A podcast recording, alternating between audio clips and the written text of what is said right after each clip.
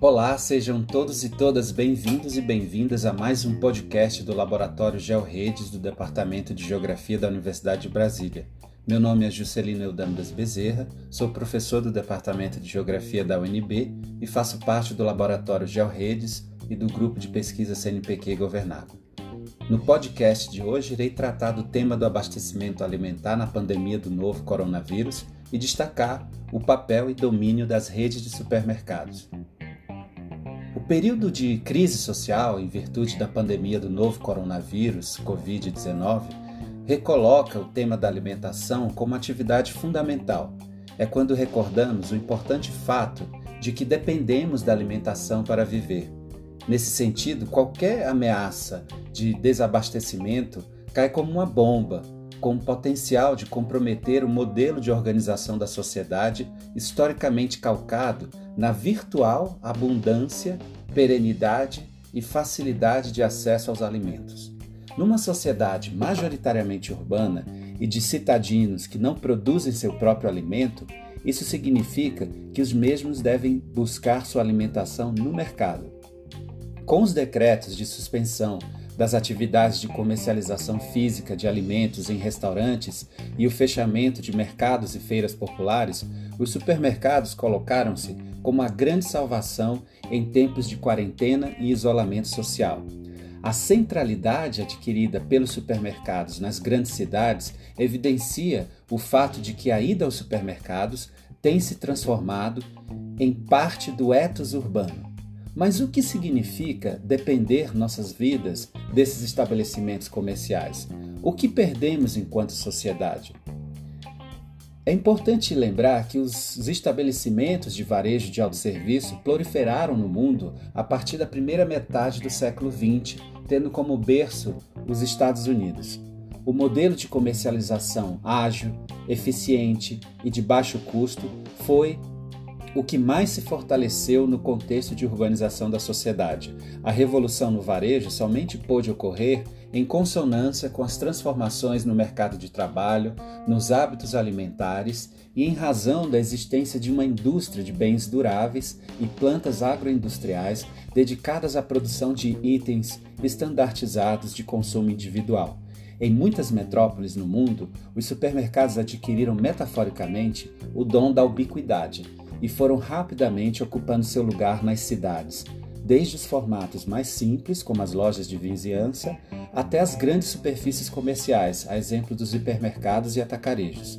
Muitos deles têm funcionamento 24 horas e dispõem de um amplo sortimento de produtos, alimentos frescos e, em sua grande maioria, produtos processados e ultraprocessados.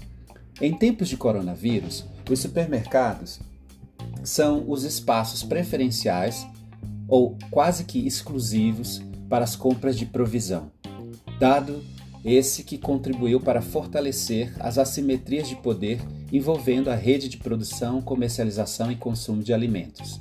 O surgimento do coronavírus precipitou, de algum modo, algumas mudanças eh, nos hábitos de compra e nos espaços de consumo que de alguma forma já estavam no horizonte.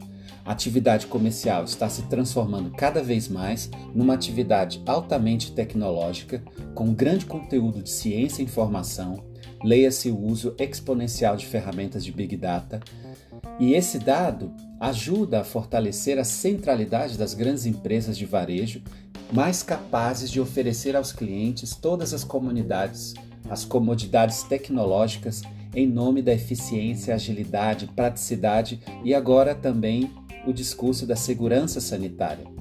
Na matéria escrita por Chris Walton e publicada pela revista Forbes, o especialista em varejo defende que o coronavírus irá provocar um efeito dominó no setor de varejo, com mudanças que permanecerão para sempre. Segundo Chris, uma loja não será mais um lugar para apenas fazer compras, mas é, um lugar onde você pode adquirir mercadorias em qualquer lugar e a qualquer momento. O especialista também destaca cinco tendências que foram potencializadas no contexto da pandemia, quais sejam: primeira delas, a aceleração da venda direta dos supermercados aos consumidores. Segundo, o pagamento sem contato, que cada vez mais vai se transformando na forma mainstream né, de se operar essas, essas, essas é, é, transações comerciais. Outro ponto, e o terceiro ponto que ele destaca, é o varejo sem checkout, né, que também se tornará a norma preferida. Isso já realmente passa a ser é, um dado da realidade, onde alguns pontos comerciais é, não oferecem mais o, o, o checkout, ou seja, a caixa para o pagamento, inclusive dispensa até funcionários, ou seja, você pode pegar a mercadoria, é, é, passar diretamente é, no leitor de código de barras e pagar é, também pelo celular. Né? Ou seja, quando a, a, essa tendência 2 e 3 elas, elas se, se misturam. Né? A quarta tendência destacada por Chris Walton é o ato de comprar online e coletar na loja. Né? Segundo ele, esse, esse hábito também assumirá um novo significado.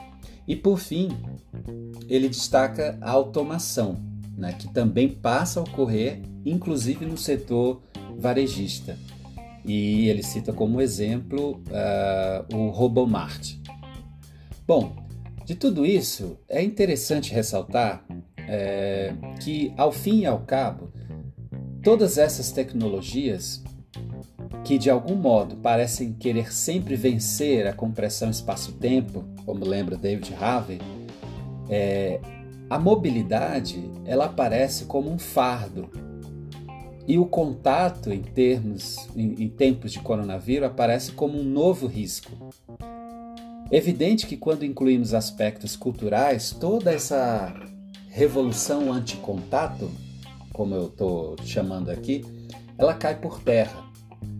E como contraponto, devemos entender o consumo como uma atividade extremamente complexa. O ato de comprar é também cultura, como já nos alertava Daniel Miller em seus estudos. Segundo Daniel, aspas, o comprar não pode ser compreendido como um ato individualista ou individualizante relacionado à subjetividade do comprador.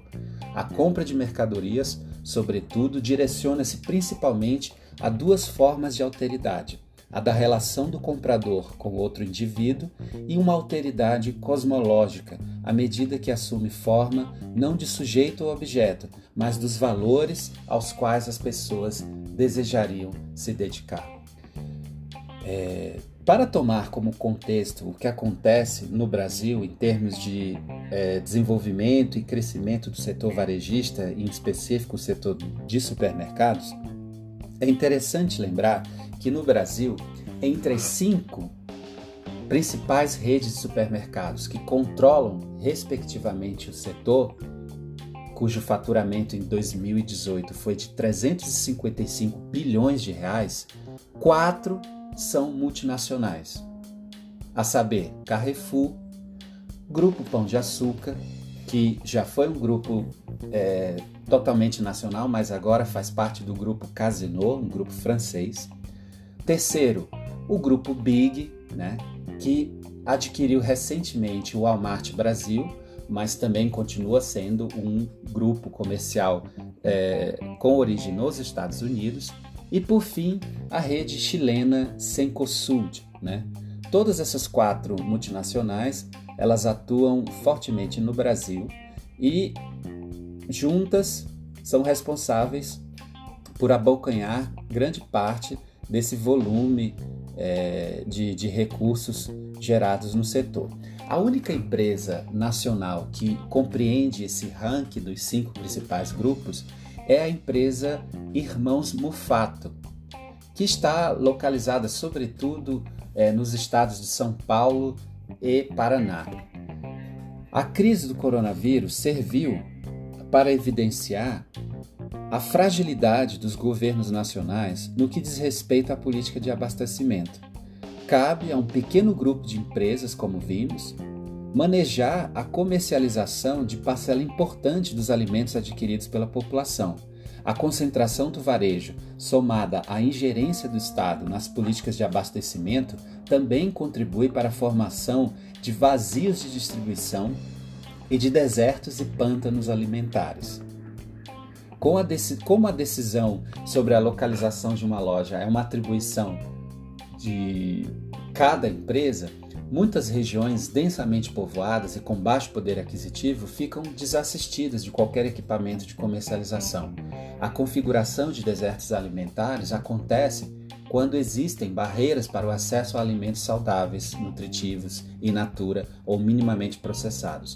A contraposição a esse quadro é a constituição de pântanos alimentares, caracterizados pela existência de áreas com ampla oferta de produtos, no entanto, são produtos altamente calóricos e com pouco nutrientes. É justamente seu poder de compra que transforma os supermercados em agentes de desequilíbrio. A existência de poucos compradores ocasiona um aumento do poder de barganha das grandes redes de supermercados na disputa das margens de lucro frente aos agricultores e micro e pequenas indústrias alimentícias. Durante a pandemia, vários são os casos de supermercados que praticam preços abusivos, inclusive de itens da cesta básica. De acordo com o um relatório da Oxfam Hora de Mudar, os supermercados são responsáveis por fomentar as desigualdades na rede de fornecedores de alimentos, acarretando em problemas relacionados ao aumento da fome, pobreza e desigualdade no campo. O contexto do coronavírus impõe inúmeros desafios sociais e econômicos. O grande risco para a rede agroalimentar é justamente o reforço do domínio das redes varejistas na determinação do que como e quando produzir. Os pequenos comércios também serão pressionados pela existência de oligopólios do varejo e da indústria alimentícia. Com a inviabilização dos espaços de comercialização alternativos, cria-se um caminho aberto para a ampliação do poder das redes de supermercados. Um exemplo concreto desse domínio dos supermercados e seus desdobramentos para as políticas públicas é, no setor de alimentação acontece no Reino Unido. Em recente publicação realizada pelos professores Tim Lang, Eric Milston e Terry Masden, os autores defendem que o coronavírus expôs a falha do governo do Reino Unido em implementar um plano alimentar de longo prazo Segundo os professores, a pandemia de coronavírus mostrou rapidamente que ainda não havia um plano alimentar formal do Reino Unido, além da crença do governo de que as grandes varejistas resolveriam o problema. Ao implementar medidas de restrições para o setor da alimentação, o governo deixou de lado e dispersou o enorme conjunto de habilidades, instalações e presença local do setor de catering, estes poderiam e deveriam ter sido, segundo os autores, centros de alimentação comunitária até que as vacinas finalmente liberassem a vida social, provavelmente dentro de 12 a 18 meses. Em vez disso, os fechamentos empurraram os consumidores para as portas de um punhado de varejistas que viram um crescimento maciço de 2 bilhões de libras em vendas em março de 2020. Muitos ainda acham que o alimento é melhor entregue através do mercado e não que é um bem público. No entanto, a atual crise ampliou o absurdo dessas suposições, defendem os professores. Bom, diante de todas essas complexas questões, devemos, por fim, ressaltar a importância da sociedade civil. A mobilidade da sociedade prova que escapar dos supermercados é uma tarefa difícil, mas não impossível. As ações de resistência têm acontecido em vários lugares e envolvem múltiplos atores. Os agricultores familiares, camponeses e feirantes estão buscando diversas formas de sobrevivência durante o período da pandemia.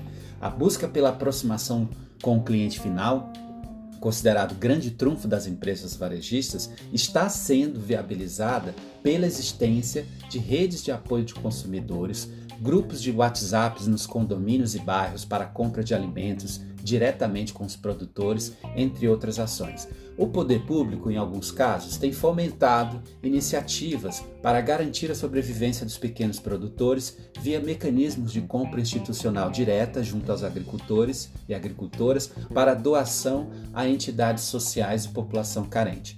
São inúmeros os desafios para a constituição de uma política mais justa e equitativa de abastecimento alimentar no contexto da pandemia do coronavírus. Devemos cobrar dos governos soluções criativas para contornar o atual cenário enquanto perdurar as restrições à comercialização de alimentos, de forma que os grandes supermercados não se transformem em única solução, afastando o consumidor final dos pequenos produtores e comerciantes.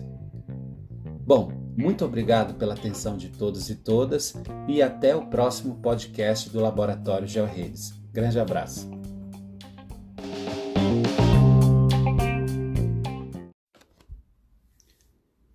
Olá, sejam bem-vindas e bem-vindos a mais um podcast da disciplina de Geografia Agrária da Universidade de Brasília. Meu nome é Juscelino Eudâmidas Bezerra, sou professor do Departamento de Geografia e responsável pela disciplina de Geografia Agrária. O texto que irei apresentar hoje é o do livro Formação Econômica do Brasil, escrito pelo economista Celso Furtado e considerado um dos clássicos das ciências sociais no Brasil. Celso Furtado é um dos grandes intérpretes do Brasil. Nascido em 1920 em Pombal, na Paraíba, formou-se bacharel em Direito pela Universidade Federal do Rio de Janeiro e finalizou seu doutorado em Economia em 1948 pela Universidade de Paris-Sorbonne.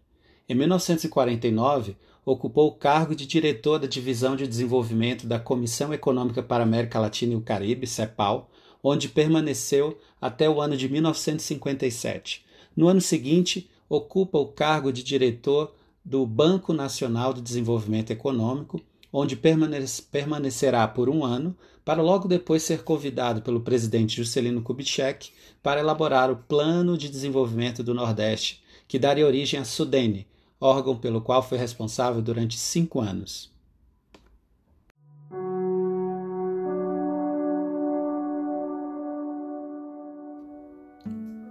Olá, sejam bem-vindas e bem-vindos a mais um podcast da disciplina de Geografia Agrária da Universidade de Brasília.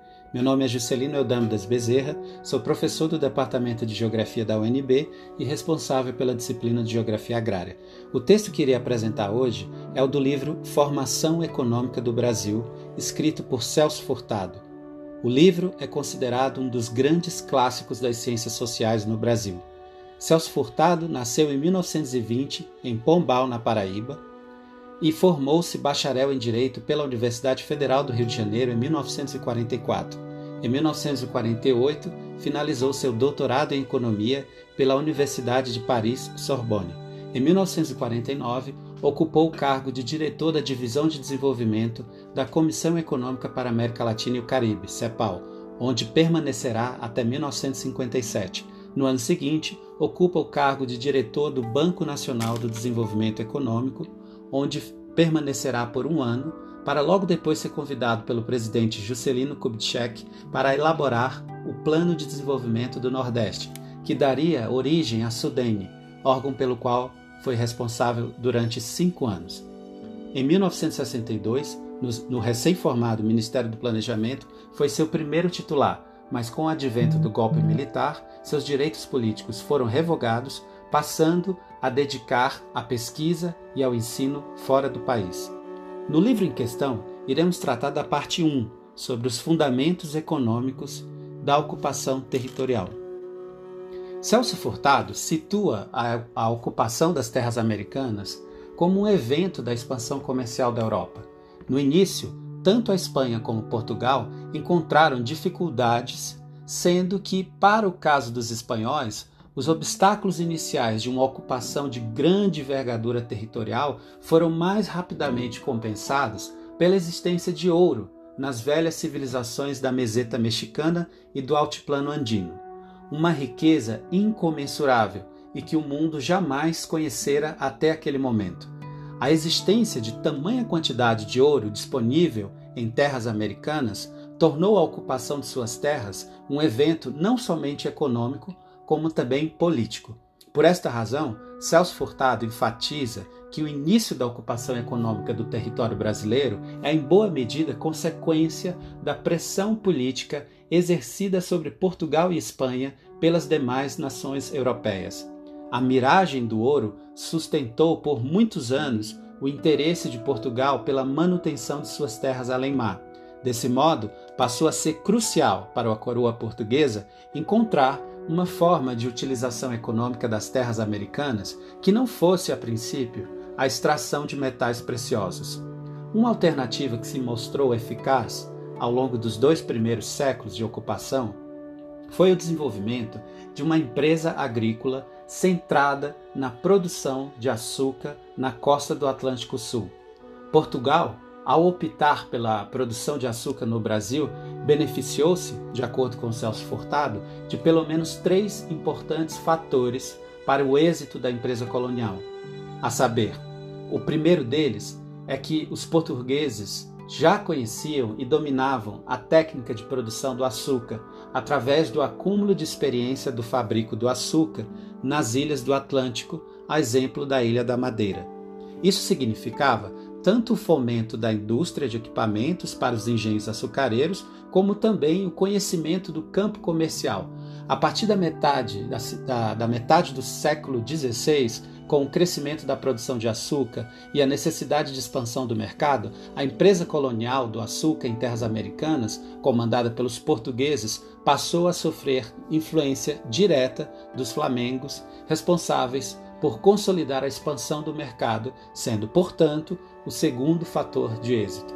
A expertise dos holandeses no comércio intra-europeu e seu papel enquanto financiador da atividade foram fundamentais para criar um mercado para um produto praticamente novo. Chama atenção o grau de especialização do financiamento, pois os holandeses não se limitaram a financiar a refinação e a comercialização, como também aplicavam recursos financeiros para as instalações produtivas no Brasil e para a própria importação da mão de obra escrava. E é justamente a disposição de mão de obra o terceiro fator de êxito da empresa colonial açucareira. Diante da impossibilidade de incorporar mão de obra proveniente de Portugal, devido aos custos de transporte e pagamentos de salários, a solução encontrada foi a de fortalecer o mercado de mão de obra escrava proveniente do continente africano, utilizando dos conhecimentos que Portugal já dispunha naquele momento acerca do mercado de escravos. O resultado desse processo é de conhecimento geral e o Brasil, em poucas décadas, transformou-se num dos principais destinos no mundo de mão de obra escrava africana. A consolidação da empresa agrícola em que assentou a colonização do Brasil começou a apresentar elementos de desarticulação a partir da, absorção de Portugal na Espanha e o aumento da tensão com os holandeses, estrategistas soberanos do mercado de açúcar no mundo.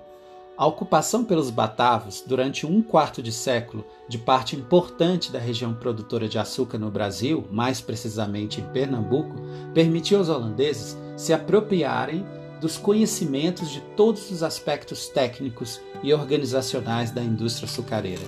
O domínio do know-how relacionado ao, ao açúcar pelos holandeses foi crucial para o estabelecimento de uma indústria concorrente na região do Caribe, em parceria com França e Inglaterra, cujas ocupações nos territórios ocupados nas Antilhas contribuíram para minar o monopólio português através da redução significativa do preço do açúcar no mercado internacional.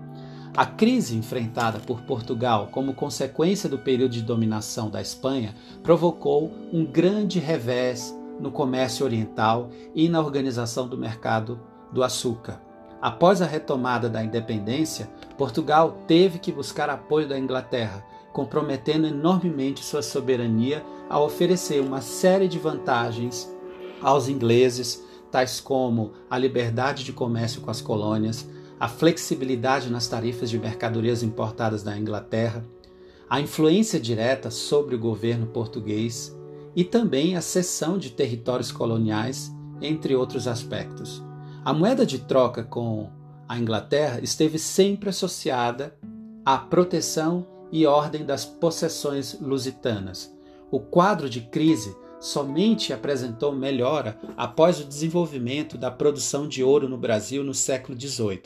Porém, como lembra Celso Furtado, a economia do ouro proporcionou a Portugal uma aparência de riqueza puramente fictícia, tendo em vista que continuava a depender da Inglaterra. Sua, sua subordinação à Inglaterra era de tal monta e tão completa a ponto de que os próprios negros que trabalhavam nas minas tinham que ser vestidos pelos ingleses. Com a decadência da mineração, constituiu-se o caminho livre para o encerramento da etapa colonial, mesmo que operada numa forma peculiar, ou seja, uma independência da colônia sem descontinuidade na chefia de governo. Nesse contexto, a estrutura econômica, baseada no trabalho escravo, manteve-se inalterada, não diferindo muito do Brasil dos últimos três séculos. Celso Furtado finaliza a primeira parte do livro indicando como o marco de um encerramento da etapa colonial o desenvolvimento de um sistema econômico autônomo baseado na economia cafeeira. Bom, é, esse foi mais um podcast da disciplina Geografia Agrária. Espero que vocês tenham gostado. Não esqueçam de ler com atenção o texto e até o próximo encontro virtual. Abraços.